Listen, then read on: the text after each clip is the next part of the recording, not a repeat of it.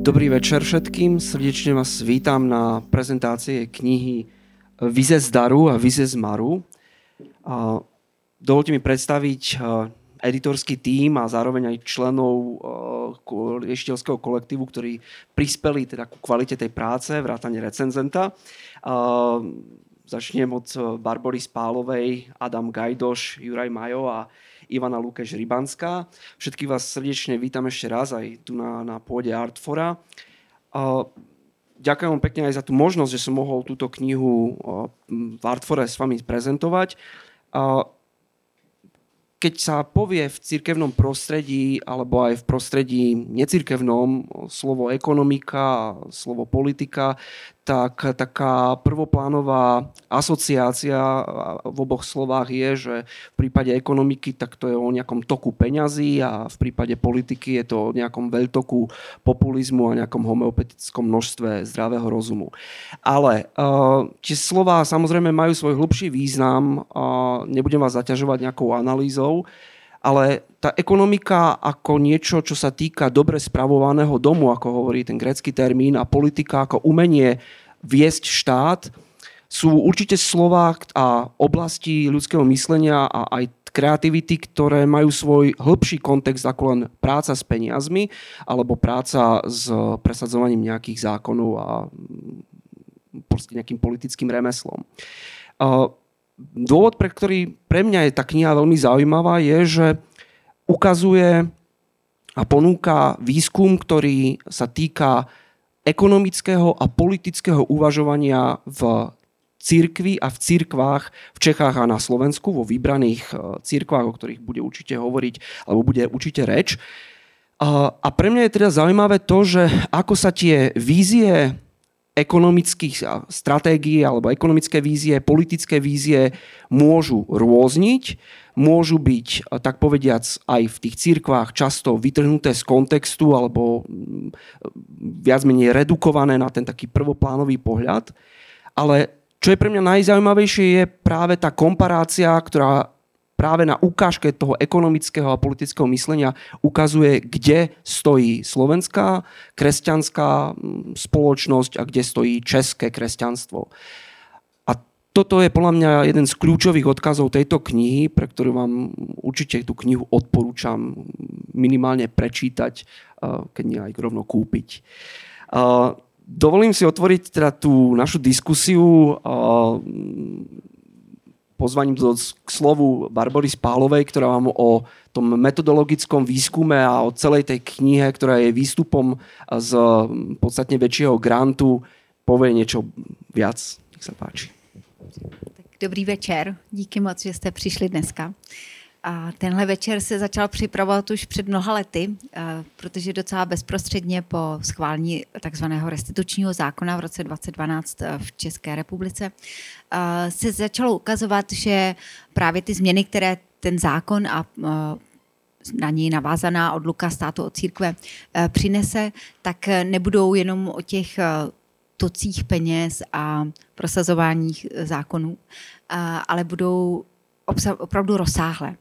A e, v některých církvích e, tahle změna otevřela a někde si konečně otevřela některé um, koncepční otázky a zároveň um, probíhal, jako v době, kdy jsme za, mohli začít dělat ten výzkum, a, tak na Slovensku probíhala nová, nové kolo debaty o tom, jestli uh, je si společnost přeje nebo nepřeje odluku státu od církve a jak se budou nadále církve eh, financovat. Eh, takže eh, jsme se domluvili se Sociologickým ústavem Akademie věd tady na, na, na v Bratislavě, že uděláme ten výzkum v obou těch zemích.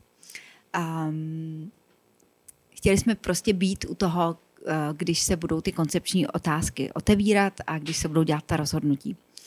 Vybrali jsme si tedy tři, tři respektive čtyři církve, římskokatolickou v obou zemích, potom na Českou, Českobratrskou církev evangelickou a evangelickou církev augsburského vyznania.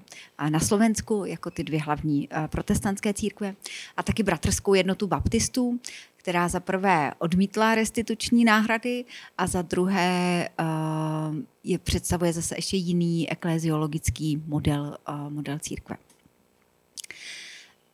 Abychom nějakou komplexitu toho problému, kterou jsme chtěli zaznamenat, zaznamenat mohli jako uchopit, tak jsme se snažili udělat ten výzkumný tým mnoha disciplinární, takže z těch autorů, které vidíte tady, tak my jsme tady dneska vlastně všichni sociologové, respektive já jsem sociální antropoložka, ale v týmu jsme měli další, další lidi, takže abych je jmenovala, tak měli jsme teologa Martina Nosála, dalšího sociologa Miro Tížíka, eh, dalšího sociologa Karla Čadu, který se věnoval investicím, eh, potom Veronika Frantová, také socioložka, ale pracovala na mediální analýze, eh, takže v obou zemích se zabývala tím, jak se o financování církví referuje jak ve vnitrocírkevním, tak v celostátním tisku.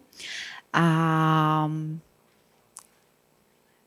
Vilém, ano. A velmi důležitý byl, uh, byl náš ekonomický tým, to byli vlastně tři lidi ekonomové neziskového sektoru. A Vilém pařil Vojta Milner a Ver, uh, Teresa Parks, uh, takže uh, brněnští uh, ekonomové. A ještě jedna uh, profese byla zastoupena, a to sice environmentální antropolog Vojtěch Plikán, uh, který, to jsme velmi ocenili, že se, že se do toho projektu zapojil, a protože církvím se v rámci restitucí, jak jistě víte, vrátili taky rozsáhlé části krajiny, lesy a pole. A tak nás zajímalo, jak se k, k správě nebo k, k žití s těmito, s těmito nemovitostmi budou církve stavit. Andrea, děkuju. Víte, nás bylo tolik. A, ano, a ještě religionistka Andrea Beláňová nám pomáhala se výzkumem v církevních školách a její uh, expertíza se týkala zejména školních kaplanů, protože pracuje na uh, výzkumu obecně kaplanství uh, v, obou, v obou našich zemích. Uh, takže Doufám, že jsem na nikoho už nezapomněla a že uh, jsem takhle vytvořila takovou pestrou mozaiku našich uh, i právě metodologických přístupů k tomu výzkumu. Um, Začali jsme tady v roce 2019, uh, takže během toho projektu přišel COVID, což opět si žádalo další metodologické uh, inovace, které jsme úplně nevítali, ale co se dalo dělat. Ale zase to téma toho covidu taky otevřelo některé věci, který, ke kterým bychom se asi jinak nedostali, takže nakonec jsme třeba napsali i jeden článek o tom, jak církve uh, uh, se zorientovaly tady v, tom, uh, v téhle situaci. Um, myslím, že se dá um, dost přesvědčivě tvrdit, že náš výzkumný projekt byl velice plodný. A to zejména kvůli tomu, že během výzkumu se ve výzkumném týmu narodilo sedm dětí. Ale kromě toho, že byl tedy plodný na, na potomky, tak, um, tak byl taky plodný na setkání s množstvím lidí, jak v církvi, tak mimo církev. Um, a ta setkání uh, nás většinou nějak zasáhla uh, takovou opravdovostí, naléhavostí, s jakou jsme v nich hledali nějaké znamení času. A to bylo naším, tedy naší touhou uh, tuhle opravdovost a naléhavost přenést na stránky té knihy. A je to tedy na vás, abyste to posoudili, jestli se nám to povedlo. Děkuji. Ta kniha je viac menej centrovaná aj s prihľadnutím na našich hostí. Budem hovoriť len o týchto oblastiach, ale je centrovaná na ten širší kontext tých dvoch slov, ktoré som uviedol, aj politický, aj ten ekonomický. Čo sa pre mňa ako bolo zaujímavé a čo sa mňa aj hlboko dotklo je práve tá kapitola týkajúca sa, možno, že to je práve to rozšírenie toho slova alebo to rozšírenie toho kontextu ekonomie o dobrom spravovaní, rozšírenie smerom k ekológii, rozšírenie práve a tá ekológia zároveň súvisí s nejakým etickým odkazom. A máme, tu, máme tu aj aktérov, ktorí sa proste zaoberali práve, no priamo nie, to nemáme, nie je tu ten Vojtech Pelikán, ale, ale teda, čo bolo pre mňa zaujímavé je, že tak či už v oblasti ekológie alebo aj v oblasti školstva sa očakáva od cirkvy akási úloha trendsetera, ktorý prináša nejakú, nejaký, nejakú, nejaké penzum etických hodnot alebo nejaké kultúrne hodnoty. Pre mňa bolo zaujímavé, že ako sa to v tom českom a slovenskom prostredí chápe inak. A keďže keď tu máme autorku aj tohto výskumu, tak čo, čo nám poviete k tomu? Ďakujem za otázku. A e, prvé a dôležité, čo je povedať o cirkevnom školstve v Česku aj na Slovensku, je, že je to veľmi rozmanitý priestor. Nemôžeme ani vlastne použiť nejakú predstavu tej hranice medzi Českom a Slovenskom, pretože aj v Česku nájdeme školy, ktoré sú strašne podobné niektorým na Slovensku a zase naopak. A vlastne je tam veľká miera tej decentralizácie, že množstvo škôl je skutočne akoby samostatných v tom, ako realizujú svoju kresťanskú misiu, ako ju chápu, ako ju dávajú do nejakých ako materiálnych vecí, ako e, podľa svojich hodnôt tvarujú svoj strategický vývoj. E, u niektorých škôl to môže znamenať, že sa zameriavajú fakt na nejaké elit, nejakú elitnosť toho vzdelávania, ale u iných to môže znamenať, že to ich, to ich vnímanie vzdelania ako dôležitého je postavené na tom, že rozširujú tú ponuku, že už je neviem, od materskej školy až po nejaké rôzne stupne odborného vzdelávania. Takže akoby každá tá škola reaguje svojim vlastným spôsobom na prostredie, v ktorom sa vyskytuje. Všetky školy, podľa mňa, ktoré sme skúmali, sú vo svojom prostredí vítané, dokážu nadvezovať dobré väzby so svojimi regionálnymi partnermi a vlastne nejakým spôsobom sú akoby odpojené od toho, čo sa deje v tých cirkvách často. A práve to, čo sme videli behom uh, výskumu a čo, sa, čo bola práve jedna z tých otázok, ktoré sa začali otvárať a my sme ich videli v tom procese otvárania, uh, bolo nejaká, bola nejaká predstava o tom, že aha, tak cirkvi si všimli, že aha, máme nejaké cirkevné školy, možno by sme ich mohli strategicky riadiť. Hej? A, a tam už proste sa ukazovali tie odlišnosti, niektoré diecezy k tomu pristúpili akože striktne, budeme nariadovať, náboženstvo je náboženstvo, žiadna religionistika, proste prísne takto to má byť. Iné zase k tomu pristupovali otvorene, mali nejaké participatívne procesy, ako v plzenskej diecéze. A iné, napríklad ECAU na Slovensku, zase o tom v školstve a jeho stratégii premyšľalo s ohľadom na to, že vzdelávanie je o mnoho širšia téma, než len to, čo sa deje v škole. Takže videli sme fakt ako veľké spektrum tých príkladov, ale vlastne všetky mali spoločné to, že rešpektujú to prostredie, v ktorom sú. Aj na Slovensku školy sú dominantne uh, ako v takom prostredí nie praktizujúcich veriacich, ono sa to nemusí tak zdať, ale aj tie slovenské školy, aj katolícke školy v katolických regiónoch proste musia sa vyrovnávať s tým, že nemajú deti iba z veriacich rodín a, a toto ich vlastne nejakým spôsobom posúva k tomu, že musia riešiť, ako to komunikovať, svoje rôzne uh, ako tie hodnoty, ako o nich premyšľajú, ako ich da, uh, začlenujú do svojho vzdelávacieho a výchovného procesu. Takže um, je to zložité, asi tá krátka odpoveď. Mne, mňa nenapadlo, že, že a ako to robia? No, uh, každý ako vie, samozrejme. Uh, tak uh, naša kolegyňa Andrea Beláňová skúmala školských kaplánov, tak tí sú ako a kaplánky, uh, pretože to môžu byť aj ženy, nemusia to byť len kňazi, uh, stačí tam nejaká miera teologického vzdelania. A školskí kapláni sú také, takí aktéry, ktorí to najviac asi najviditeľnejšie tvarujú. Ona hovorí, že sa od nich očakáva, že sú to nejakí iní psychológovia často. Takže oni plnia aj nejakú rolu toho niekoho medzi žiakmi a študentmi a tým vedením a učiteľmi. Sú takí akoby medzi všetkými a sú schopní vlastne vytvárať veľmi zaujímavé typy vzťahov a získavať dôveru všetkých v tom procese a vlastne nejak, uh, možno v niektorých prípadoch až akoby ducha tej školy. Uh, že raz som prišla uh, do jedného, jednej školy, ktorú sme skúmali veľmi vlastne podrobne a asi najviac času som tam strávila, aj som tam dokonca učila uh, cez COVID, uh, čo teda a raz som tam prišla robiť terénny výskum a videla som vlastne pred um, tou uh, kanceláriou kaplána naskladané úplne stohy ako lyží, hej. A on hovoril, no viete, prepáčte, že tu máme taký neporiadok, my sme sa práve teraz vrátili uh, z našeho krátkeho ako lyžáku a ja som tam bol s nimi. Že vlastne toto je fakt kaplán, ktorý vníma tú svoju rolu tak, že proste chodí na, všet, na výlety, je prítomný pri tých športových aktivitách a vlastne aj skrze tieto veci uh, sa snaží podporovať svoje vzťahy so študentami a študentkami.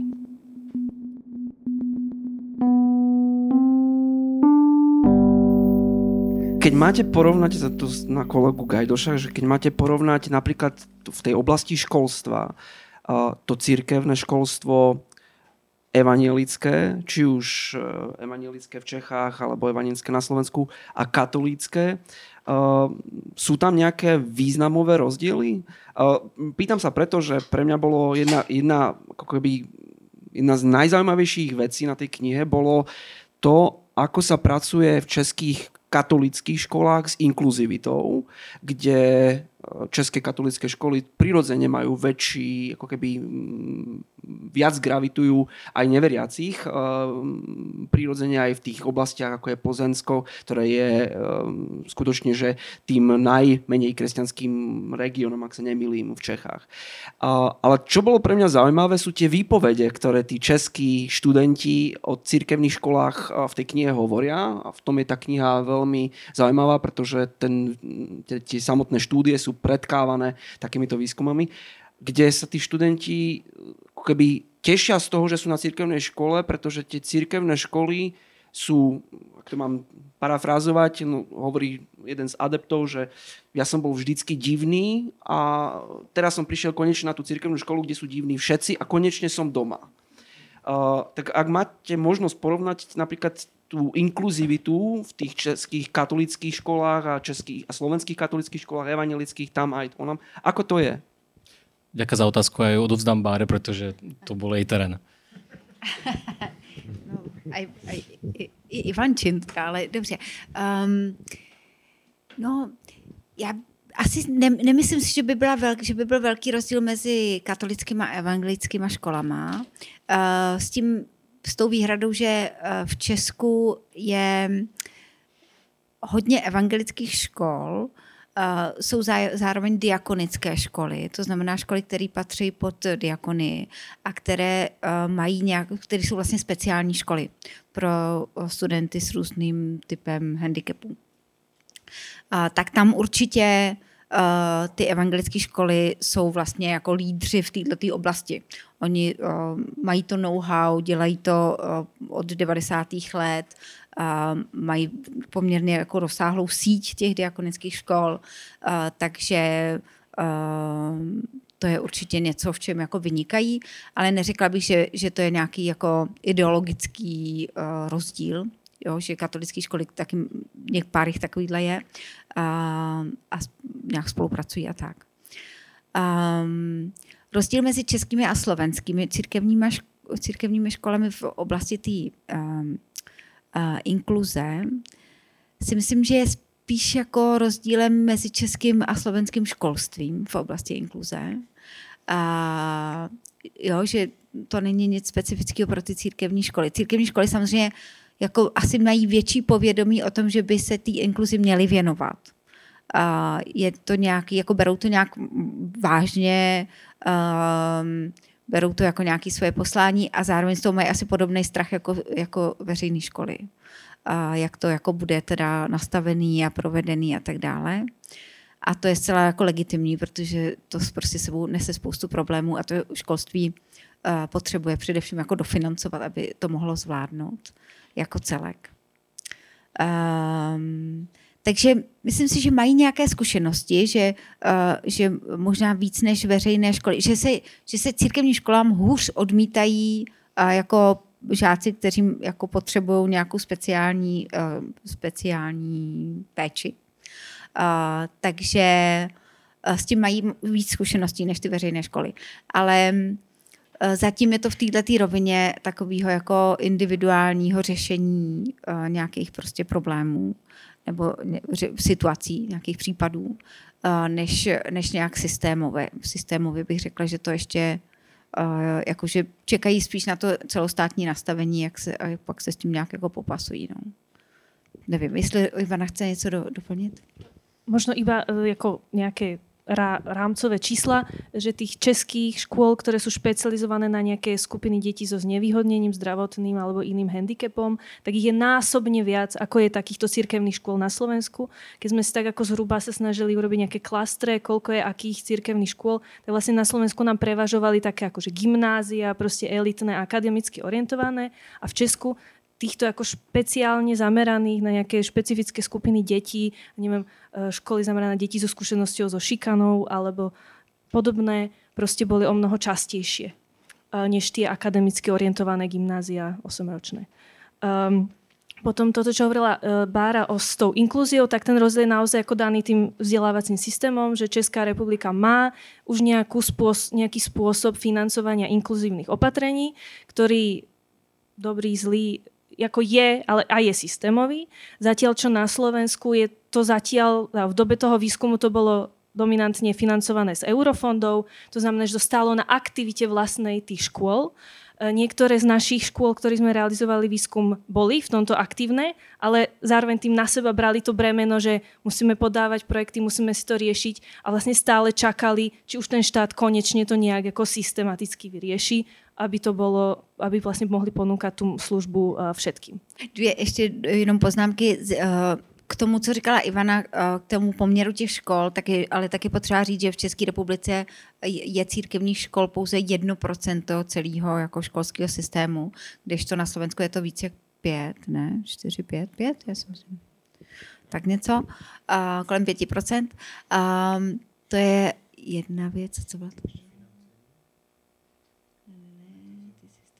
Jo, ještě uh, ty, ty individuální aktivity těch škol, uh, tak to samozřejmě je jako jako obdivuhodný, jak jsou schopní v tom, v tom té džungli se jako vyznat a, a prostě stáhnout do té své školy to, co potřebují. Ale zároveň jsme e, oproti tomu, jak jsme to viděli v jednotlivých církvích, tak v tom školském sektoru jsme viděli velkou spolupráci napříč denominacemi, napříč e, e, jaksi um, církevním, sekulárním sektorem, tak uh, ty školy jsou schopné uh, fungovat v nějakých platformách uh, pro, pro progresivních škol, kde jsou ty církevní školy, jsou třeba hybateli těch platform, ale jsou tam zapojené další, další prostě veřejné školy nebo soukromé školy. A to je něco, co vlastně pro ty církevní představitele je trochu, trošku jako science fiction, jo? Že, že by to šlo. Iba k tomuto je zase taký dovetok, že v Česku sa to darí lepšie a systematickejšie než na Slovensku. Na Slovensku vlastne tú platformu pre uh, církevné školy je to pod uh, konferenciou biskupov ČBK a vlastne tam oni sa stretávajú na, naprieč ako denomináciami. Takže uh, zatiaľ, čo na Slovensku, zatiaľ, ako sme videli tie skôr akoby profesné združenia, ktoré si organizujú tí riaditeľia škôl alebo učitelia e, sami. Jo? Že to nie je priamo úplne veľmi aktívne podporované takto z centra. Peniaze, ako už bolo naznačené. E, napriek tomu, že tá ekonomika má širší kontext, e, aj ten kontext peňazí je úplne kľúčový. Pre mňa bolo zaujímavé, keďže k tomuto moderovaniu som bol vyzvaný kolegom Mírom Týžik, kolegom Mírom Týžikom, tak pre mňa bolo zaujímavé, že čítať tie jednotlivé kapitoly, kde skoro každá odkazuje a prečítajte si tu jeho, lebo uh, on mapuje tú problematiku tých financií a tých právnych noriem. Uh, v čom vidíte rozdiel práve v, akože, v tom nastavení církví vo vzťahu k peniazom v Čechách a na Slovensku? A otázka pre vás všetkých, ale vrátane, vrátane recenzenta Juraja Maja. To je nemožná otázka, pretože ďalšia, o tom je celá tá kniha. Uh, premyšľam, z aké strany to uchopiť. No. Tak keď začnem tým úplne ako základným stavom, v ktorom sa teraz nachádzame, tak uh, nachádzame sa zhruba v polovici toho údobia, v ktorom uh, sa priebežne znižuje výška štátneho príspevku na mzdy duchovných cirkvám, takže dneska už možno povedať, že všetky cirkvy nielen, že, že prijali a závidovali, ale aj pocítili dopad toho, čo to znamená keď sa musia začať starať sami o svoj vlastný chod. Eh, a tie, Čechách aj na Slovensku. V Česku, myslím, v Česku. Zatiaľ, čo na Slovensku, myslím, že sme pozorovali v priebehu toho výskumu takú, aký ako moment úľavy v momente, keď e, sa došlo k schváleniu toho zafixovania platieb e, zo strany štátu na nejaké síce akoby fixné úrovni, ale zároveň valorizované a naviazané na verejný sektor a jeho, jeho mzdy, čo, o čom by vedel už Miro viac povedať, ale, ale teda akoby tá, tá nálada je vlastne v tomto radikálne odlišná. No čo bolo pre mňa prekvapujúce, ten zákon prešiel až tak povedať v, ekonom, v ekumenickej zhode. Tam nebol tak povediať nijak pripomienkovaný. To bolo veľmi zaujímavé, že to prešlo parlamentom jak... No. A je zaujímavé, a vlastne neviem o tom povedať už teraz uh, oveľa viac, um, pretože sme z toho, z toho zase vypadli, z toho, ja som z toho teda vypadol, ale bolo zaujímavé, že napriek tomu, tejto Eh, úprave, ktorá mala pôsobiť ako nejaké, nejaké upokojenie hladiny, tak vlastne v dôsledku toho, že, že došlo k navyšovaniu miest do verejnom sektore, tak vlastne a, a, a navyšovanie tých platieb zo strany štátu prichádzalo s, s oneskorením, tak vlastne sa tie cirkvy dostali napriek tomu nečakanie do, do situácie, kedy, kedy sa im skracovali objem peňazí na, na tie platy a boli vlastne pod tlakom z úplne inej strany, než to čakali. Takže to, to bol tiež vlastne ten moment, ktorý sme tam zaznamenali. Ja sa pýtam úplne prozaicky, pretože práve tá odlišná situácia financovania cirkví v Čechách, kde proste prešiel ten zákon už v roku 2012 a naopak e, finančná situácia cirkví, e, vrátane teda všetky, vrátane kresťan, katolíckej cirkvi a ostatných je po roku 2019 iná ako tá česká situácia.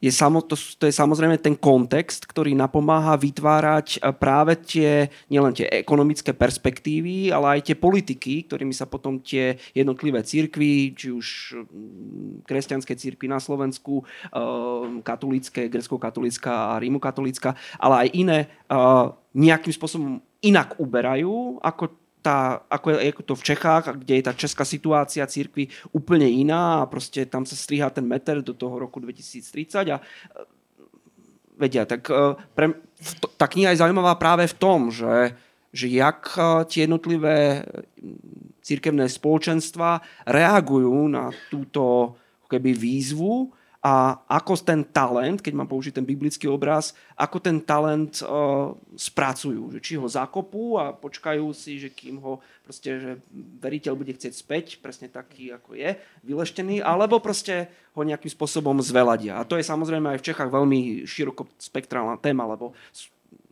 sú diecezy, ktoré sú podstatne bohatšie, diecezy, ktoré sú chudobnejšie a tak ďalej a tak ďalej.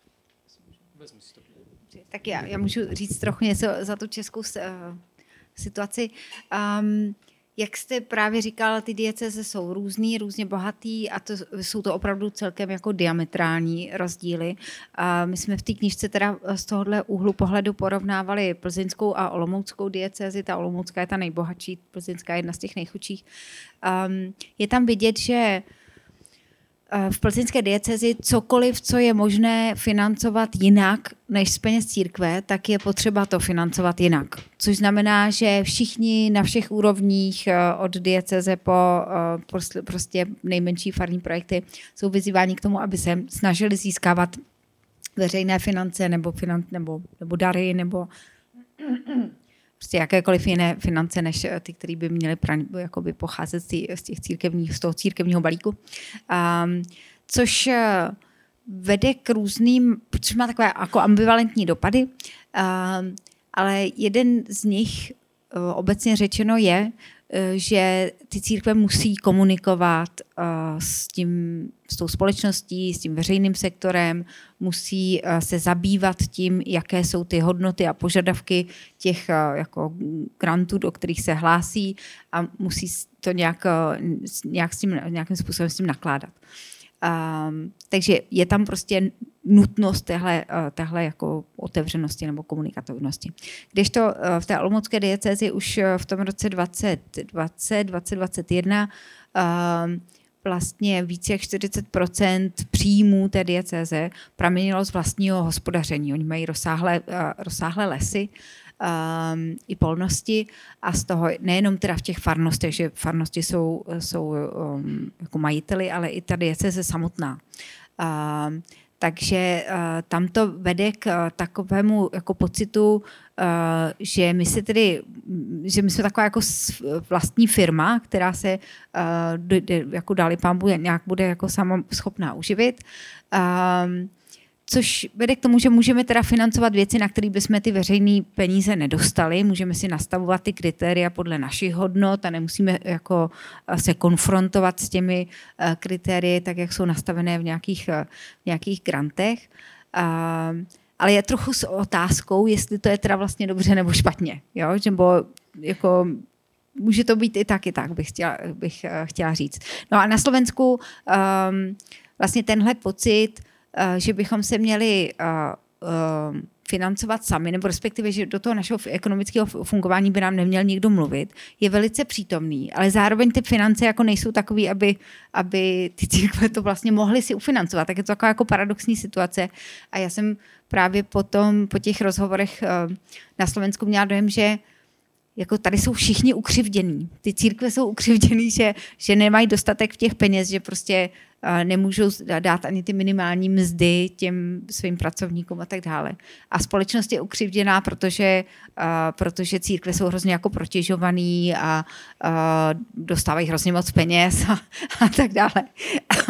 Ale v tom roce 2019 právě bylo zajímavé, že jak ještě nebyl schválený ten zákon, který fixoval potom ty, ty finanční jako to říct, příspěvky, tak tak bylo hodně lidí, kteří říkali, no tak už dávno jsme měli jako usilovat o tu odluku, dokud ještě nás je tolik těch věřících, že bychom to nějakým způsobem jako byli schopní, uh, schopní jako zvládnout ekonomicky, tak už dávno jsme to měli udělat a měli ještě teda naději, že se to stane. A to je právě potom ta rezignace, která nastala s tím novým zákonem, uh, že teda vlastně tenhle ten jako impuls do toho do toho nepřijde. Zároveň jako spousta lidí na Slovensku říkala, že to je jako, uh, že by to byl velký nerozum, jako, jako usilovat o tu odluku finanční, no. že jako si nedovolou představit, jak by to uživili.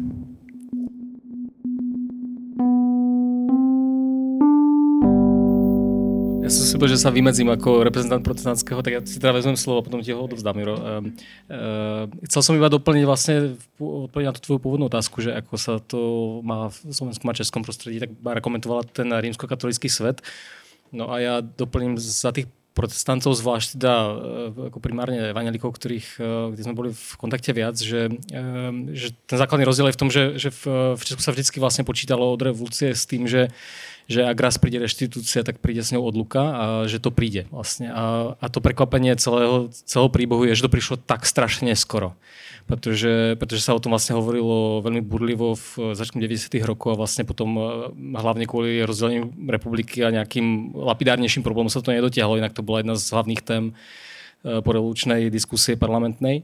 A na Slovensku naopak mám pocit, že tá diskusia hlavne bola o spravodlivosti pre cirkvi, ale, ale tá odluka sa riešila vlastne skôr ako nejaká taká akademická téma skoro až a tak to zostalo. Že sa to v nejakých cykloch objavuje, ale vlastne sa to hypoteticky vyťahuje, no keby teda to malo prísť, alebo že to nejak hrozí, alebo že by to bolo možno lepšie, ale vlastne vždy s tým podmienovacím spôsobom. No.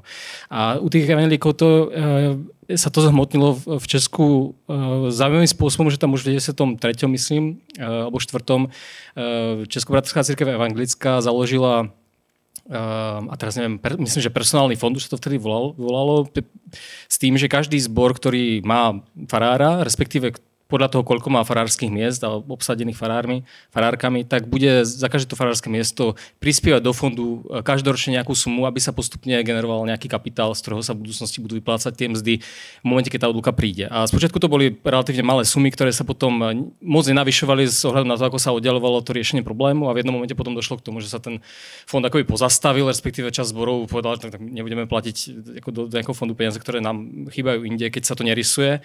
Ale v princípe v momente, keď sa začalo hovoriť už veľmi e, čulo o tom, že to fakt e, na nás ide, e, na protestantov, no tak sa vlastne aktivovala stará myšlienka a všetci rozumeli tomu, že je tu nejaký mechanizmus medzi proste nákladmi na, na konkrétnu mzdu a tým, že zbor na mieste užíva jeho alebo jej služby farárske a síce ako zamestnancom ústredia, ale vlastne tam je nejaký vzťah. Zatiaľ, čo na Slovensku mám pocit, že tento typ nejakého akoby, uvedomenia si toho mechanizmu a vydebatovania toho, že, že je tu nejaká, nejaká reťaz zodpovednosti, že my zamestnávame a vytvárame podmienky a vy, vy proste prispievate v nejakom pomere nenastal a vlastne zaujímavé, že doteraz nenastal a že sa síce aktuálne zbory podielajú nejakým spôsobom už priamo na fonde, ktorý nemá síce podobný, e, rovnaký názov a nemá ani úplne exkluzívne určenie na mzdy, ale, ale je tam veľmi burlivá diskusia okolo toho, čo sa vlastne s tým e, z toho má platiť a kto s tým ako nakladá, na základe akých kritérií a či je to vlastne oprávnené a proste množstvo iných otázok. A, a ešte som chcel vlastne doplniť ten akoby, baptistický príbeh do toho, pretože Bratská jednota baptistov bola tá tretia církev, ktorá typovo nám sadla akoby kontrast do toho, tak tam e, ten zaujímavý moment je, že veľmi silnou súčasťou baptistickej tradície je e, tak finančná ako ideová odluka od štátu, takže tá otázka pre nás znela, že akým spôsobom sa vlastne tento princíp prejavuje a, uplatňuje v tom podovučnom vývoji v organizácii cirkvi akožto miestneho spoločenstva, pretože v tom kongregačnom princípe je ako dôležité to, jak sa tá ten zbor sám o seba postará. No a, a tam je vlastne z, z môjho pohľadu zaujímavé to, že, že v, zatiaľ na Slovensku ten, ten vzťah je ako taký do, do dneska ostražitý, že my proste síce ako poberáme nejaký príspevok, zároveň sme vo veľkej miery sebestační v tom, čo sami financujeme, od ako budov, ktoré opravujeme až po E, spoloč- sociálnu pomoc, ktorú poskytujeme ľuďom v našom okolí a tam ako vyslovene tie rozpočty odpovedajú tomu, že, že proste, dobre, tak je tu nejaký príspevok, ale masívna časť toho rozpočtu miestneho spoloč- miestnej cirkvi vlastne je generovaná z, z darov miestnych ľudí. Zatiaľ, čo v Česku ten, ten vzťah k tým, k tým dotáciám štátu bol, bol ako premenlivý. Tam sa na začiatku uh, dohodli, že teda ako prejav samostatnosti sa toho, toho, toho príspevku zrieknú, potom v nejakom momente... Uh-huh. Už, už to? Mhm. Môžete to ešte raz zopakovať, čo urobia? Prosím? Čo urobili? Čo urobili? Uh, v Český baptisti? To je čisto retorická. Aha, pardon. Hej, hej. Českí baptisti sa rozhodli na, v 90. rokoch, že opustia tie, sam, sami od seba, že opustia tie príspevky, sa ich vzdajú, pretože to nie je v súlade s ich spôsobom fungovania. Následne došlo k tomu, že sa postupne, keď sa tá debata nejak nevyvíjala. E, k tomu, že jednotlivé zbory sa začali prihlasovať naspäť, že no keď vy chcete od nás, aby sme vykazovali matriky, ja neviem čo, tak nám teda prispejte. A bolo to v rámci BB akceptované a následne potom e, v tej diskusii sa teda BB ako celok Česká e, po veľkých diskusiách dohodla, že nakoniec tie reštitúcie nepríjmu. No ale ale nebola to zďalka jednoznačná debata, nebudem zachádzať do detailu, ale, ale chcem iba vyzdvihnúť ten moment, že, že často tá, Takže v tomto prostredí baptistickom veľmi ako silne môže vychádzať tá potreba po samostatnosti um, aj akoby ideovej, ideologickej, politickej uh, zo spodu. A že to môže pôsobiť ako vlastne mnoho napätia v tých miestnych spoločenstvách. No. Čo ja si myslím, že, že nie je úplne prípad uh, slovenských luteránov napríklad. No. Ale máme aj na Slovensku církvy, ktoré odmietajú štátny príspevok. Nie ich veľa, nie sú veľkopočetné, ale sú, ktoré z teologického pohľadu. Ja teda by som začal trošku zoširšia ako o, taký človek, ktorý teda mal tú úlohu recenzovať, za čo teda autorskému kolektívu ďakujem za túto, naozaj môžem povedať, že poctu, lebo to bolo veľmi zaujímavé aj pre mňa, ktorý sa teda venuje náboženstvu, ale trošku z iného pohľadu. Možno zoširšia by som začal v tom kontexte, že na Slovensku, možno trošku viac ako v Česku, máme radi takú maličkú obsesiu, že v spoločenských vedách radi porovnávame Česko a Slovensko. Z viacerých aspektov. Čo vôbec nemusí byť zlé, vo väčšine prípadov to naozaj prináša veľmi zaujímavé výsledky. Niekedy trošku tak zosmutneme, že tá divergencia je už trošku pokročilá. Niekedy sa tam vynorí tak medzi riadkami komplex mladšieho brata v tom československom kontexte, ale čo je veľmi zaujímavé, je práve uh, na tom pohľade na tú divergenciu alebo to, to vzdialovanie práve na takejto veľmi zaujímavej a závažnej problematike, ako je vlastne otázka financovania církví, ale v podstate akákoľvek téma prináša um, aj možno nie explicitne, že tie rozdiely medzi Českom a Slovenskom uh, sú, možno, že sa zväčšujú, možno majú iný kultúrny kontext.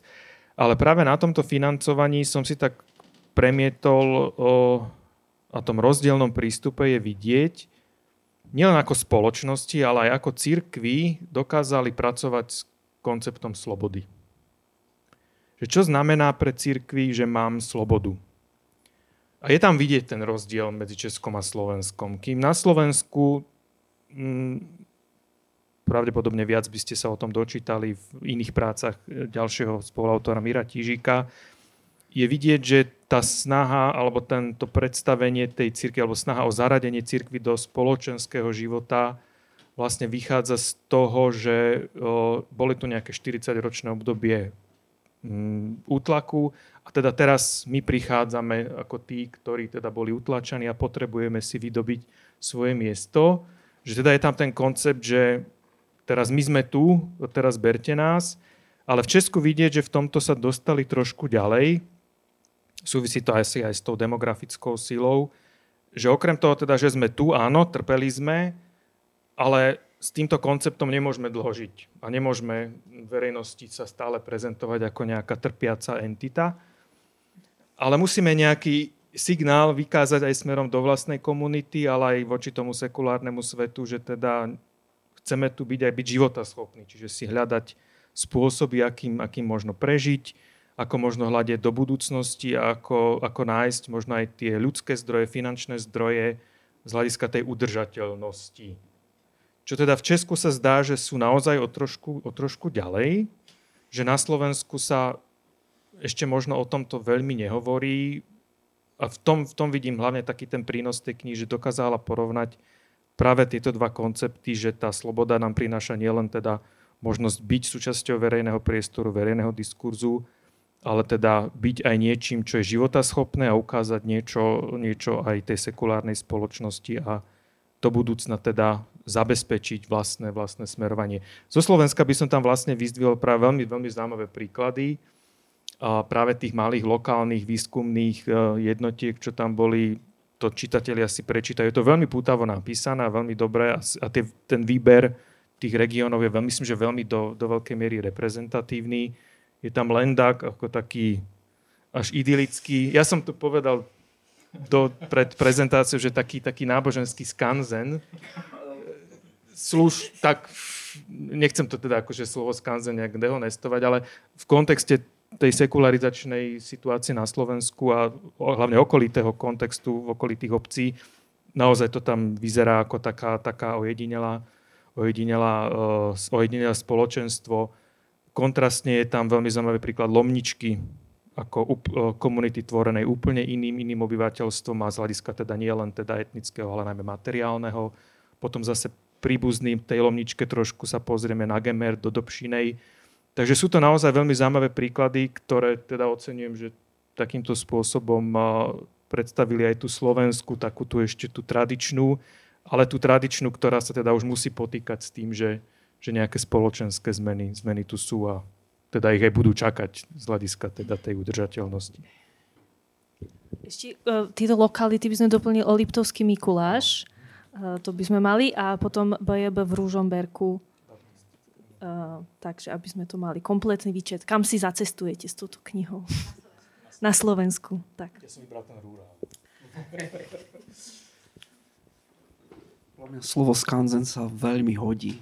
Uh, le, to určite viac ako idylický svet, alebo uh, nakoľko sú mi známe aj proste niektoré detaily. Uh, ďakujem veľmi pekne. Uh, ak my by sme, ja už sa treba pýtať, no pardon, mal som predsa len jednu ešte otázku, ale prečo nie husiti? To, to, má, to, to má ako, ako prvá vec, to ma prekvapilo úplne. Ano, to si nás ptal, myslím, i Juro v recenzním posudku.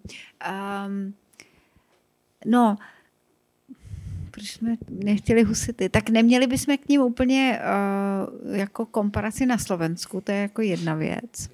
A druhá věc je asi, že eh, jako taky kapacitně, že aby jsme to teda obsáhli, tak, eh, tak jsme si říkali, jako katolíci, že to je důležitý. A pak nám přišli ty baptisti právě jako, um, že líp dotvářejí to spektrum i kvůli právě tomu, tomu jako ekleziologickému modelu těch samostatných, uh, samostatných sborů jako, jako církví celých.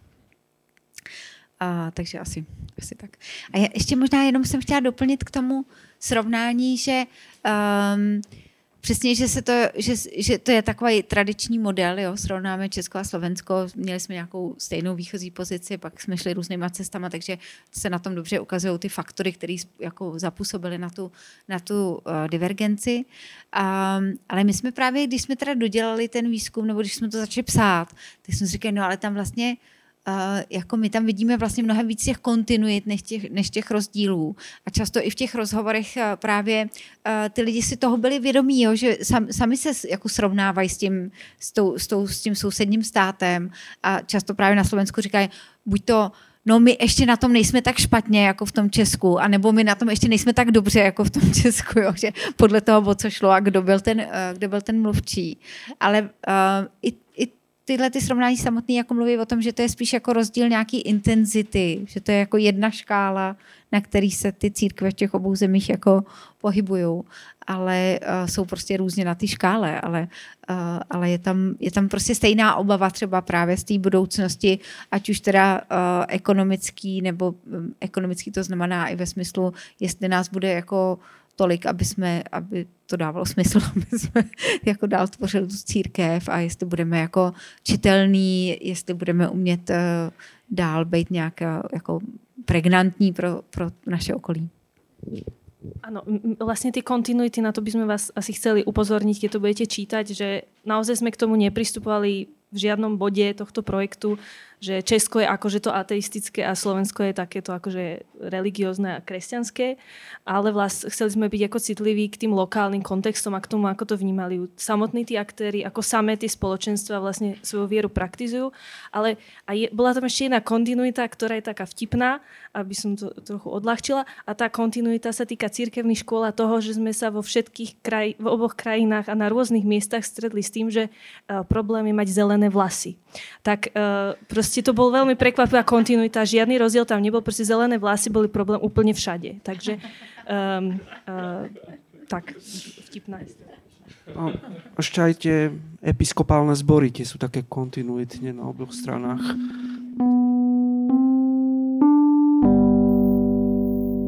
Ďakujem pekne, Pavel Šimové.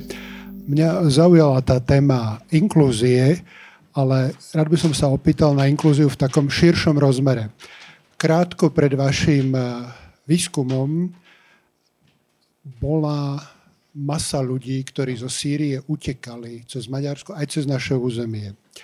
A ja som zažil na Slovensku jednu evangelickú školu, kde som zažil niečo vynimočné, že tam bola sírska utečenkyňa ako dieťa a dokonca sa poskytlo ubytovanie a tak ďalej.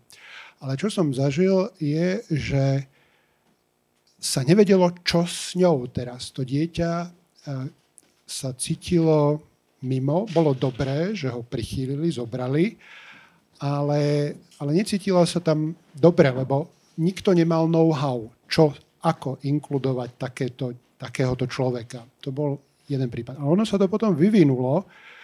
Neskôr o nejaký čas to dospelo až tak ďaleko, že keď tam bol už druhý chlapec zo Sýrie, to dievča medzičasom odišlo, tak už časť rodičov, tak nazvem to zjednodušene, oveľa teologickejšie naladení, začali diskutovať, že či tu má chlapec, ktorý je moslim, vlastne miesto. Hej? A potom sa to odvíjalo trochu ďalej. Aj tento chlapec potom odišiel, lebo sa to vyvinulo do... Nechcem to rozvádzať.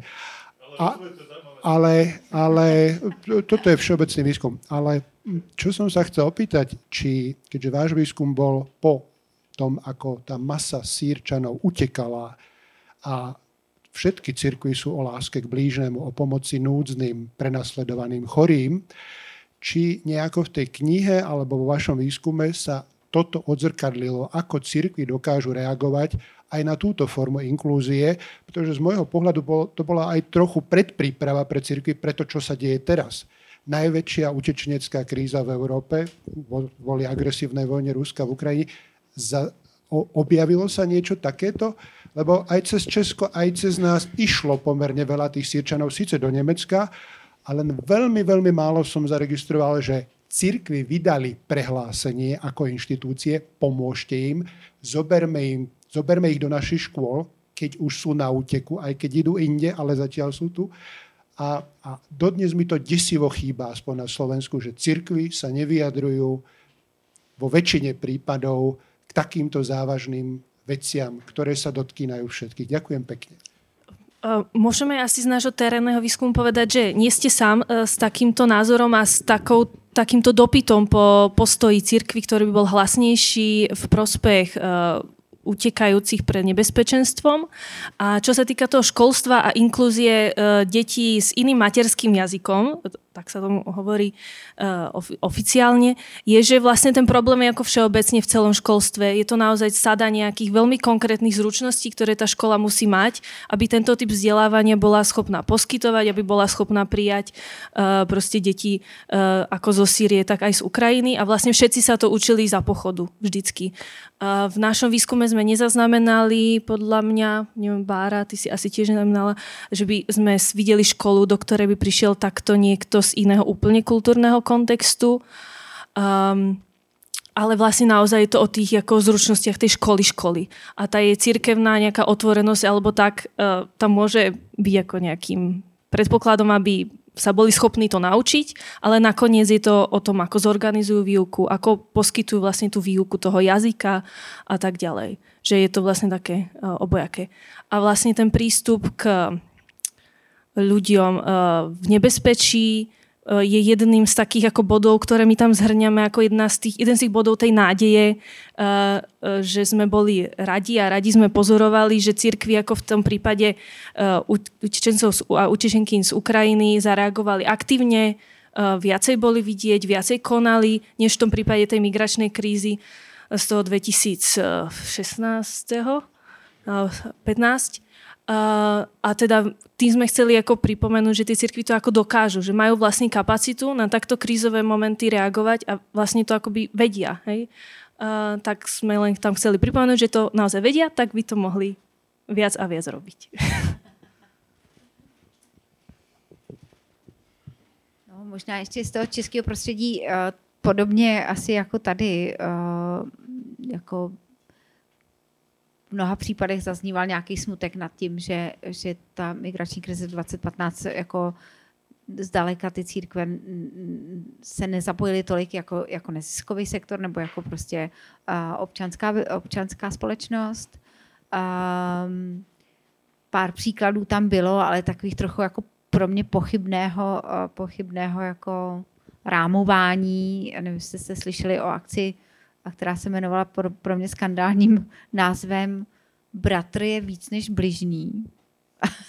a byla to jako křesťanská iniciativa, um, která ku podivu nebyla jako na popírání biblických příběhů, ale uh, jako jednalo se o to, že chtěli do, do Česka přivést a měli to teda domluvený s ministerstvem vnitra uh, uh, irácký křesťany jako o, prostě z uprchlických táborů.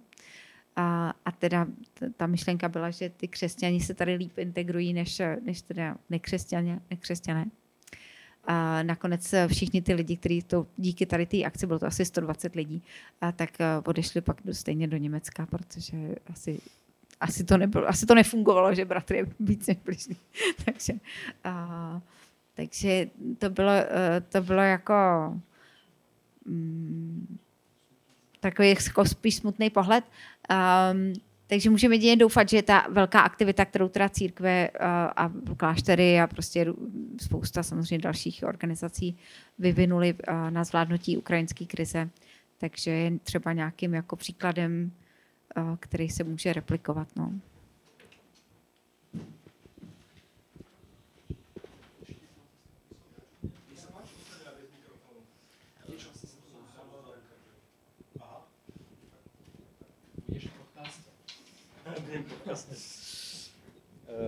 Ja teda eh, som viackrát v priebehu tej diskusii mamikalo, môžem povedať. Eh, lebo mal som určite, vedel, vedel by som ponúknuť nejaké alternatívne myšlienky, Ovšem povedal som si potom, keď to skončilo, alebo teda keď sa uzavrala tá diskusia, že nebudem im hovor- ich hovoriť skôr, než si knihu neprečítam. Hej, že najprv si pre knihu prečítam a potom budem ponúkať, ktoré, ale neviem, či samozrejme by mali úspech v tom kontexte, alebo teda z toho zdroja výskumu, pretože ja mám z tej myšlienky na túto istú tému skôr zo zdroja empírie. Hej, takže to je nejaké iné podhubie. Ale čo by som chcel povedať na pozbudenie e, tejto, tohto kolektívu autorského, je, že mm, e, mám taký pocit, že zase nielen z vašich slov, ale aj z mojej empírie, že e, už dlhší čas cirkvi postupne rezignujú na svoje funkcie a na, na priestor, ktorý vo spoločnosti mávali, mali v minulosti. A samozrejme, komunistické prostredie im k tomu dopomohlo, hej ale nejak sa do toho priestoru nevracajú. Je to vidieť, samozrejme, aj cítiť, aj počuť, aj proste všetko.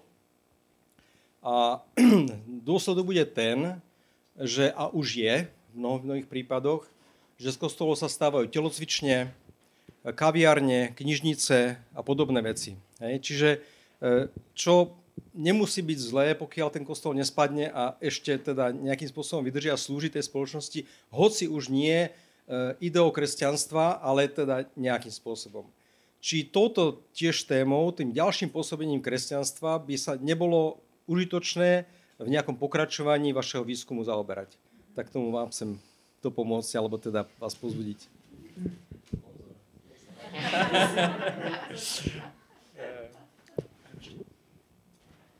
No, vďaka za otázku, tak bo, bolo by sa treba tom, tomu venovať. E, či to bude v, e, práca pre nás a v tejto konštelácii, e, to si netrúfam odhadovať. A respektíve nie je to tak, že by sme mali na pekáči pred rozpálenou trubou ďalší projekt, tak to nie je. A, ale premyšľam ako nadviazať vlastne na to, čo, čo vychádza z tej našej empírie a to je asi, že tie, tieto otázky si ľudia v tých miesta, kde sme sa výskumne dostali, vlastne už kladú. Uh, neviem teda, že by v niektorých z tých zborov či farností momentálne cvičili v bohoslužobných priestoroch jogu alebo niečo podobného, ale, ale to, do, do, dokedy vlastne ten priestor, ten kostol bude prístupný fyzicky bez, bez úrazu a podobne, tak tie otázky už dneska padajú, zvlášť na Gemery napríklad, alebo, v niektorých tých uh, oblastiach sudet českých. Um, a to, čo vlastne znamená pre církev takéto pôsobenie, či je to, či je to, či je to dôkaz e, toho, že církev vyprázdnila ten priestor alebo zmenila svoje vlastné poňatie o tom, ako chce pôsobiť verejne, to je, to je podľa mňa skôr otázka, než by sme na to vedeli odpoveď. No. Jo. Mm, asi jenom takový obraz z toho Plzeňska, kde uh, je přes 900 bohoslužebných míst a slouží se pravidelně jenom ve třetině z nich, takže 600 eh, kostelů, kaplí a, dalších bohoslužebných míst. Um, jako se moc dobře neví, co s nimi. To je opravdu velké množství na diecezi, která má 66 farností a asi 80 nebo 90 kněží celkem. A, takže uh, to musí hledat různé kreativní cesty. A zase to dává prostor eh, nějakým novým, takový jako nový, eh, řekněme, nějaký spiritualitě. Část těch kostelů si třeba vzali na starosti nějaké občanské spolky, z nich ne všichni členové těch spolků, nebo spíš bych řekla většina těch členů nejsou nějak církevně zakotveni ale přesto je to pro ně nějaký povolání, jo, že ta sakralita toho místa je pro ně nějaké téma, ke které se vztahují a hledají prostě nějaký význam pro, pro ně. A celkem během toho projektu se nám třeba podařilo přesvědčit jednu i druhou stranu, to znamená přesvědčit ty lidi z těch spolků i lidi z té dieceze, že eh, mají společné téma, že by se měli jako eh, setkávat, že to, že se dieceze z Fouzovka zbavila nějakého kostela tím, že ho předala spolku, tak je samozřejmě jako pro ně výhoda, že už se o to nemusí materiálně starat, ale zároveň tam mají nějaké jako nějaký spolek lidí nebo společenství lidí, eh, kteří eh, vlastně něco hledají a, a mohli, by, mohli by to být vzájemné jako obohacení. Tak ehm, to je jenom taková jako na okraji, jak to může taky vypadat.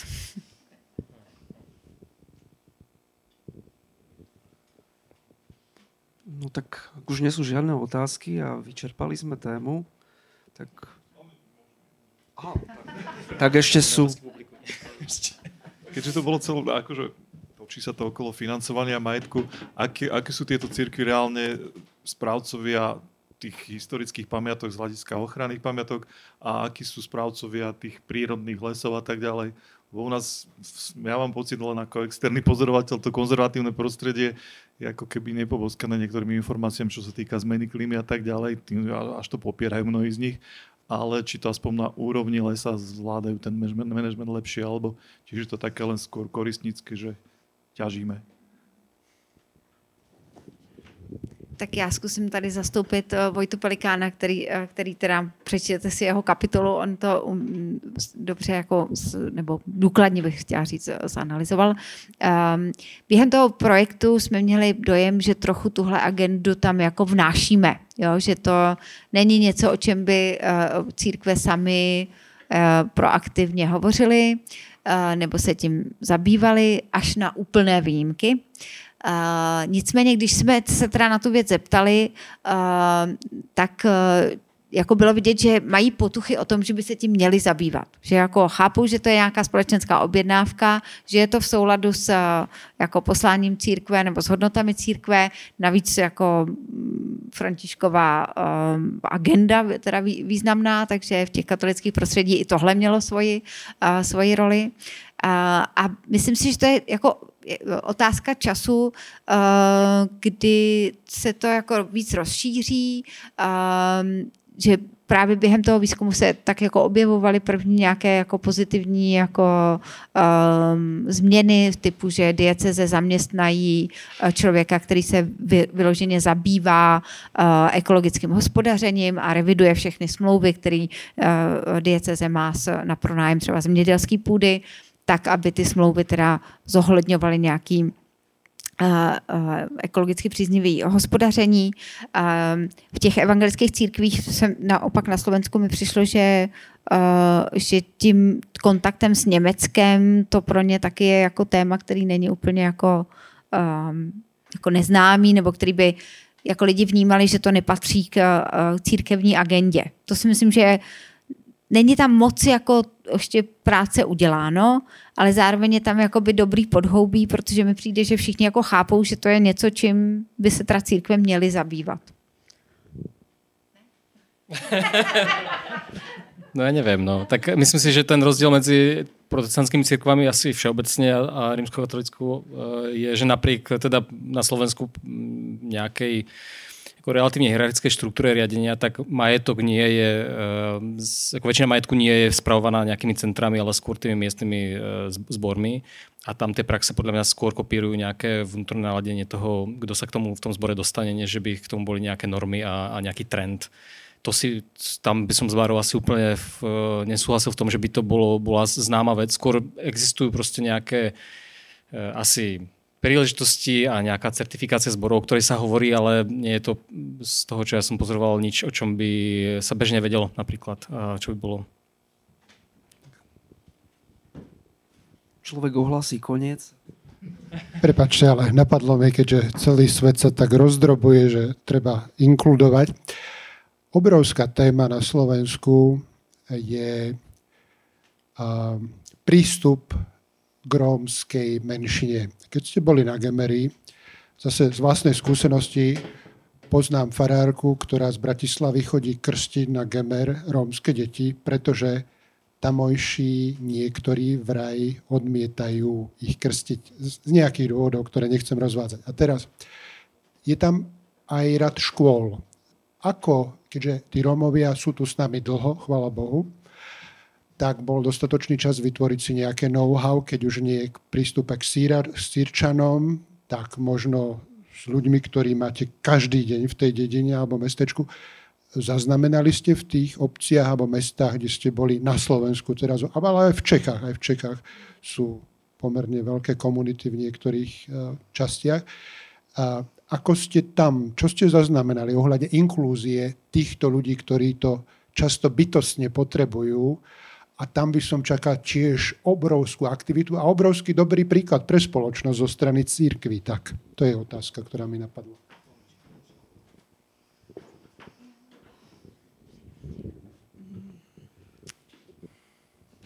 je, to, to je fakt velký téma, kterýmu se věnují na Slovensku jako řada výzkumníků. Uh, takže jsme to úplně nechtěli uh, uh, jako jako nechtěli jsme simulovat, že, se, že tomu budeme rozumět, jo? ale stejně jsme se tr- trošku toho dotkli, jak v té Lomničce, tak právě v těch školách. I v Česku na Ostravsku je jedna uh, škola, která um, jako původně vznikla uh, proto, aby uh, přivedla do jedné školy jak děti z majority, tak, tak romské děti, ale postupně se ta škola stala jako čistě romskou, ale vlastně jako dobře funguje, ty rodiče jsou s tím spokojení i ty děti a um, nějak to jako podporuje charita a mají to, um, mají, mají jako, myslím, že to je prostě dobrý dílo. Um, ale tenhle ten model toho, že se vlastně z něčeho, co má být inkluzivní, se stane jako čistě romský, uh, jsme taky právě potkali víckrát na tom Slovensku a někdy je to, na Slovensku je to možná už jako, uh, už se s tím dopředu víc počítá. Um, protože ty církevní, uh, církevní inkluzivní politiky často jsou a nevím, teď nevím, jestli můžu říct stále, ale, uh, ale často jsou prostě dost takový paternalistický. Dost jako uh, je to z těch, z těch romských, um, řekněme, klientů jako dělají, no, dělají takový jako děti, který prostě je potřeba jako ve všech ohledech nějak zabezpečit. Uh, a dokonce jako to o, o, o, vysvětlují nějakou jako specifickou romskou mentalitou, jo, že tam to je v té lomničce um, teda čistě romská vesnice, je tam uh, farář prostě diecezní s kaplanem a pak je tam ještě takový volnočasový centrum, kde jsou tři nebo čtyři sestry, uh, taky katolický. Um, tak, tak vlastně v tom, jak oni o tom, a dělají tam úžasnou práci a je to jako super, že tam jsou a všichni si je tam vážejí a je to jako, vlastně to celý jako dobře funguje. A zároveň, když se jako mluví o tom, eh, když já jsem tam dělala ty rozhovory, tak eh, ta hranice mezi my a oni tam byla strašně furt jako silná a skrze tuhle hranici se právě dělala ta práce. Že ta, jako, ta práce nikdy nešla uh, do nějakého společného my, byť ty, třeba uh, ty mladí lidi jako zlomničky byli schopní jako zahrnout i ty kněze a ty sestry do, do nějakého společného my, tak ale z druhé strany to úplně jako nefungovalo. No. A ja to môžem potvrdiť aj z, z jedného z, z tých príkladov, z tých prípadových štúdí, ktoré nájdete v príslušnej kapitole, napríklad z Dobšinej, o ktorej sme sa bavili pred, pred týmto rozhovorom a to je to, to, to je miesto, kde prítomnosť eh, Rómov vlastne je na každom kroku citeľná a nakoniec i v tom evangelskom zbore je, je veľmi cítiť, že, že sú tam dlhodobé vzťahy, že sú tie vzťahy pestované uh, intenzívne a zároveň je zaujímavé sledovať, že ako vedenie toho zboru, hlavne teda miestny farár ešte s podporou jednej z presbyterie, ktorá si to vzala za svoje, uh, systematicky snažia vlastne budovať čosi ako rómskú misiu, tak o tom hovoria. Uh, majú okolo toho nejaký koncept, uh, majú množstvo vzťahov vybudovaných s tými rodinami, ale podobne ako Bára vlastne to, to naznačila, že je to taká tá, tá vec, ktorú ten zbor prináša von. Nem, je to, je, to, je to jeden z tých zborov, kde naopak, eh, alebo asi možno v rozpore s inými eh, miestami farár eh, bez okolkov deti krstí, sobáši páry a tak ďalej, pochováva zosnulých, ale zároveň bez akéhokoľvek ambície pre, prepájať tie komunity neromskú s romskou na úrovni bohoslúžieb. On proste je v tomto pragmatik, tvrdí, že očakávať nejaké zapojenie do bežného našského spôsobu bohoslužby, do našských rituálov, kalendára, spôsobov odievania, vystupovania je vlastne nemožný a že pokiaľ chce udržať tú svoju komunitu neromskú v jakž tak súdržnom stave, aby, aby okrem iného sa podielali na chode zboru finančne a prácou, tak nemôže proste spôsobiť nejaké veľké vlny. Takže tam, e, a to je vlastne čiastočne otázka aj na tú, e, teda odpoveď na tú predošlú otázku, že čo sa deje, keď sa, keď sa tie spoločenstva strkávajú a tie priestory vyľudňujú. No,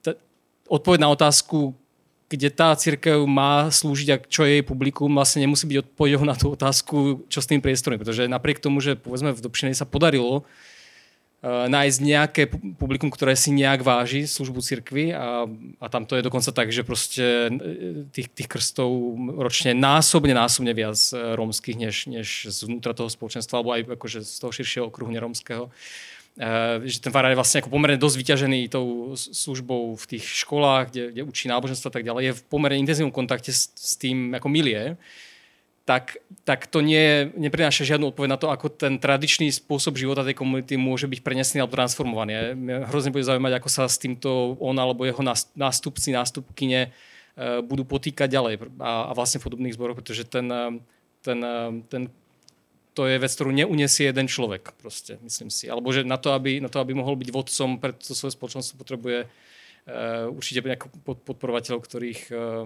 ktorých nie je ľahké nájsť, uh, aby, aby vlastne akože tvorivo i nejak morálne uniesli tú, tú prekročenie tej priepasti. No. A zároveň treba povedať, a to tej, tej knihe zase ústroje iný prípad z Ružomberku, že že prekračovanie priepastí, hlavne sociálnych, je vlastne jedna z tých najväčších, uh, najnáročnejších hier, ktoré tie kresťanské cirkvy a miestne spoločenstva dneska hrajú. Že? Pokiaľ sa bavíme o tom, že aká je vlastne tá ekonomia hodnot. Hej, a tu by som rád vlastne podporil také ako širšie čítanie toho, toho pojmu ekonomia, že to nie je len o peniazoch, ale vlastne o, nejakom, o nejakej výmene a, a um, a vlastne zveľaďovaní toho dobrého, čo môže človek, poťažmo spoločenstvo, poťažmo církev prinášať do sveta, no tak, tak um, to sú rôzne žánre, hej, rôzne, rôzne proste uh, aktivity, do ktorých sa môžeme zapájať a, a církvy zdá sa veľmi uh, rady zbierajú body v tom, do akého, vlastne, akú veľkú priepas sú schopné preklenúť. Ja nechcem to nejako parado, parodovať, pretože to má uh, i tie dopady, že sú schopné potom robiť veci, ktoré by si nikto iný netrúfol a, a byť v tom dobré a rešpektované. No a zároveň je zaujímavé, že často veci, ktoré by pre ne boli možno uh, akoby schodnejšie a, a možno, že jednoduchšie, alebo by postupne nejaké náľovaní mohli viesť k, k akoby čoraz väčšej podpore uh, i toho miestneho spoločenstva vlastne si nezvolia, pretože to akoby nebola dosť veľká výzva. Takže, takže napriek tomu, že, že ako tie výsledky môžu byť rozpačité alebo môžu byť z, z pohľadu nejakej ako udržateľnosti otázne, no tak, eh, tak cirkvi do toho idú, pretože tam majú veľmi silný pocit, že toto je to, čo treba. Toto, k čomu, je to, k čomu sme povolaní, tam je to, proste to sú ľudia, ku ktorým sa nikto neotočí, ktorých všetci nenávidia a tak ďalej, tak tam to nikto nespraví, len my. No a ja osobne si vlastne vždy v tom eh, musím klásť otázku, čo by sa stalo, keby ten, ten, tá cesta nešla vlastne priamo cez tú priepasť, ale nejakým akoby iným, iným spôsobom. A to už sa vlastne ako dostávam z role teraz, že, že to, to ale, ale ja si to vlastne môžem dovoliť a vysvetlím prípadne prečo neskôr.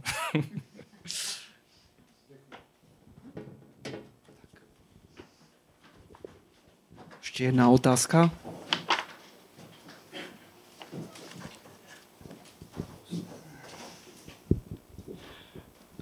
Prvé, čo by som chcel povedať, vyjadriť ďaku za to, že ste uh, naprojektovali takýto výskum a prezentujete nám ho. A potom by som si dovolil dve otázky. Prvá otázka, povedzme taká vedecká.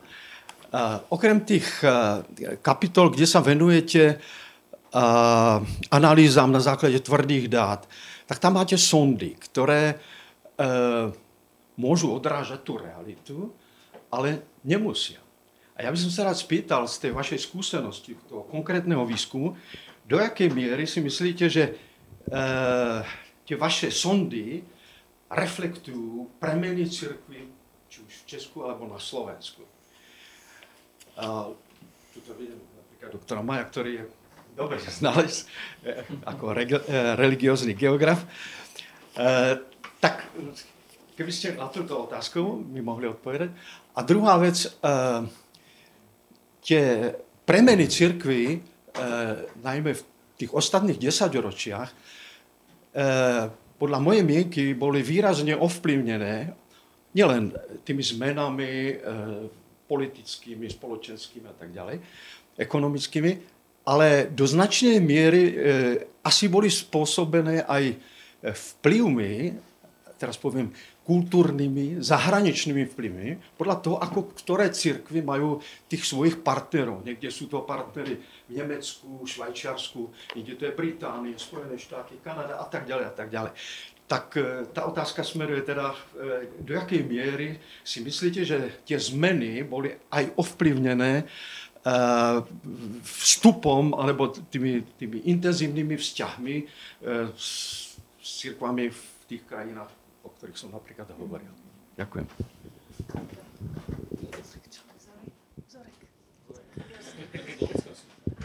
Tak, e, tak najskôr metodologická vsúka alebo odpoveď na tú otázku o sondách a o tom, ako vypovedajú, čo sa deje na Slovensku a v Česku e, v číršom meradle.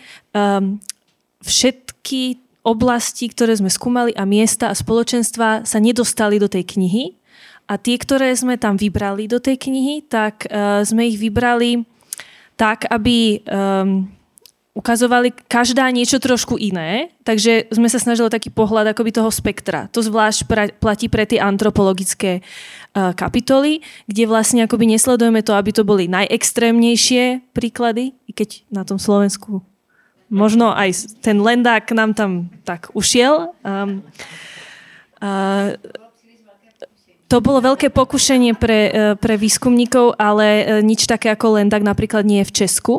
Uh, takže zároveň sme sa snažili, aby tie príklady, ktoré sme použili, boli trošku akoby si príbuzné v niečom, hej, že tá spišská dieceza nie je bohatá, tak ako tá plzeňská, zase tá olomovská je taká proste super bohatá a proste porovnateľná s inými na Slovensku. A, a ešte čo sme tam skúšali reflektovať, ešte jednu rovinu sme tam reflektovali. A to už si nepamätám. Ešte mesto, áno, mesto vesnice. Že vlastne ten typ spoločenstiev sa líši podľa toho, či je to nejaké stredne veľké mesto ako Liptovský Mikuláš, proste sú tam iné dynamiky, iná veľkosť a keď je to proste uh, malá dedina, ako napríklad Horná Krupa, ktorá je v tej kapitole o uh, ekologickom hospodárení uh, a tak. Ešte by si to nejak doplnil, tento metodickú suku?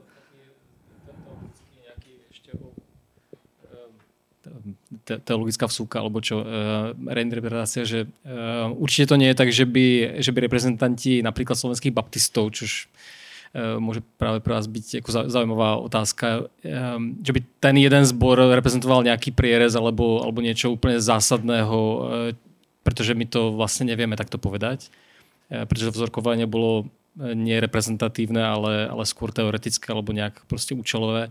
Zároveň návod na čítanie tých e, prípadových štúdí, ktorých je 10 za všetky e, tri denominácie a dve krajiny, by mohol byť napríklad ako v čom si príbehov prorockého razenia, alebo teda príbehov, ktoré naznačujú nejakú dôležitú vec, ktorú dneska ten typ zborov a ten typ prostredia a ten typ e, ekleziologickej tradície rieši, nech už sa to teda napríklad v tom Ružomberku e, týka ako malého mesta alebo protestantizmu. Že, akože sú tam, je treba čítať vlastne s nejakým, nejakým skalpelom analytickým, ktorý vlastne približuje tieto roviny. Ja neviem, nakoľko ten text bude sám návodný v tom, ale chcel by som vyslovene odradiť od nejakej ako snahy vynívať e, tie tie prípadovky ako e, pars pro toto celého toho spoločenstva, tak to nie je myslené a ten, e, na to by sme potrebovali o mnoho väčší grant, ktorý, ak nám zhrniete, tak my to dotiahneme určite. No.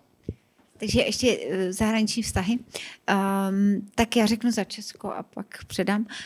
Um, Samozřejmě po roce 89, eh, zejména v těch pohraničních oblastech, tak byly hrozně důležité vztahy eh, s německými rodáky nebo rakouskými rodáky, eh, takže celá ta materiální obnova, nebo celá ne, ale velká část materiální obnovy toho jako památkového, těch jako kulturních památek se hodně odehrávala v dost i se dá říct v režii těch, těch rodáckých spolků, který ještě v těch začátku 90. let byly jako, um, jako živý, silný a měli zájem. Často ale nebylo jako vlastně pro koho to opravovat, jo, takže, takže to byla jako taková velká, velká investice, která ale ve, ve většině případů, nebo ne ve většině, ale ve velké části prostě vlastně tak jako se vzedmula zase opadla, protože, eh, protože to nemělo žádný další život. A vlastně najít ten další život pro ty už opravený kostely, ať už je opravili Němci nebo Češi, eh, je, eh, je, jako se ukazuje, že je opravdu hodně složitý. Tak proto třeba taky nám přišly ty spolky, které se o to starají jako hrozně zajímavý příklad, že to je taková jako vlaštovka v moři, v moři nějakého nezájmu o, o, ty, o, o tyhle stavby a hodnoty, které jako reprezentují.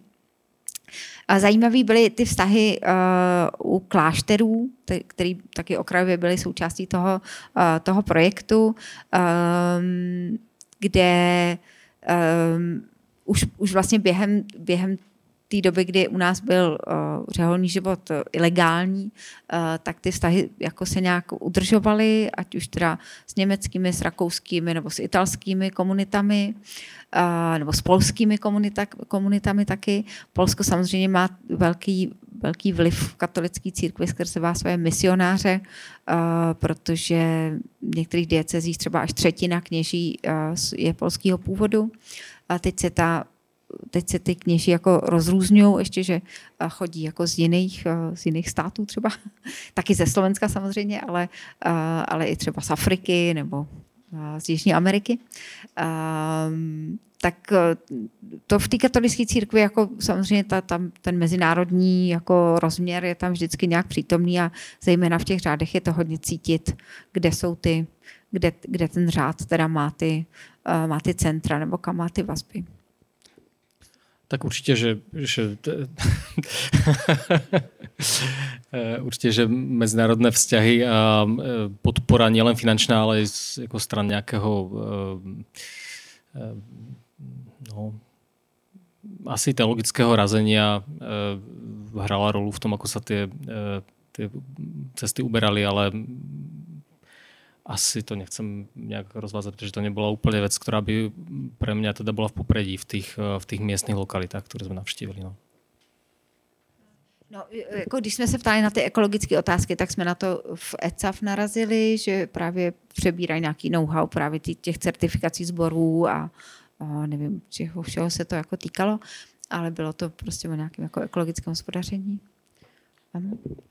Bol tam, v jednom z tých posledných rozhovorov bol taký zaujímavý moment, keď sme sa bavili o práve z, z, o Gemery a o tých gemerských kostolíkoch gotických a románskych, e, tak si jeden z cirkevných predstaviteľov povzdychol, že no, my už bohužiaľ, a teraz, aby som to interpretoval, on to, nebola to, nebolo to asi nejaký úplne stesk alebo nejaká, asi nejaká kritika. Skôr iba poznamenal, že, že my už dneska nemôžeme e, čerpať žiadnu podporu zahraničia na tie budovy oni nám už proste na to peniaze nikdy nedajú. My už proste musíme teraz sa orientovať na to, pracovať s ľuďmi, e, rozvíjať kompetencie, neviem. E, takže vlastne vidno, vidno tam posun nejaké politiky e, donátorov a, a ten bude mať nejaký vplyv na to, čo, čomu tie cirkvy budú ochutné venovať energiu, ale do akej miery sa to odrazí v tom, že skutočne sa nejaké know-how preniesie napríklad v, ako v, v pastoračnej praxi alebo nejakej, e, že nejaké modely e, služby verejnosti alebo nejakého proste prekračovania hraníc e, tých, tých akoby člensky poňatých spoločenstiev, či sa toto dostane viac do popredia, to by som si netrúfal odhadovať. Myslím si, že, že to bude veľmi zrušujúce sledovať no. v bližších rokoch. U baptistů ještě jenom, aby jsme na ně, na ně často zapomínáme, tak tam i teda samozřejmě materiální, ale spíš bych řekla taková jako know-how, přenos, uh, přenos funguje z těch amerických sborů, no, tak to asi je známý, no. Takže premeny církvy v Česku a na Slovensku v kontexte reštitúcií by niekto mohol interpretovať, že to je len akože niečo, čo smeruje len k tomu zmaru ale odporúčam tú knihu aj kvôli tomu, že v tej knihe sú skutočne aj, a nie v homeopatickom množstve prítomné molekuly, ktoré ukazujú na ten potenciálny zdar tých cirkví a už len preto sa tú knihu oplatí prečítať a, teda, a zakúpiť a podporiť. A ďakujem vám veľmi všetkým pekne za vašu prítomnosť. Thank you.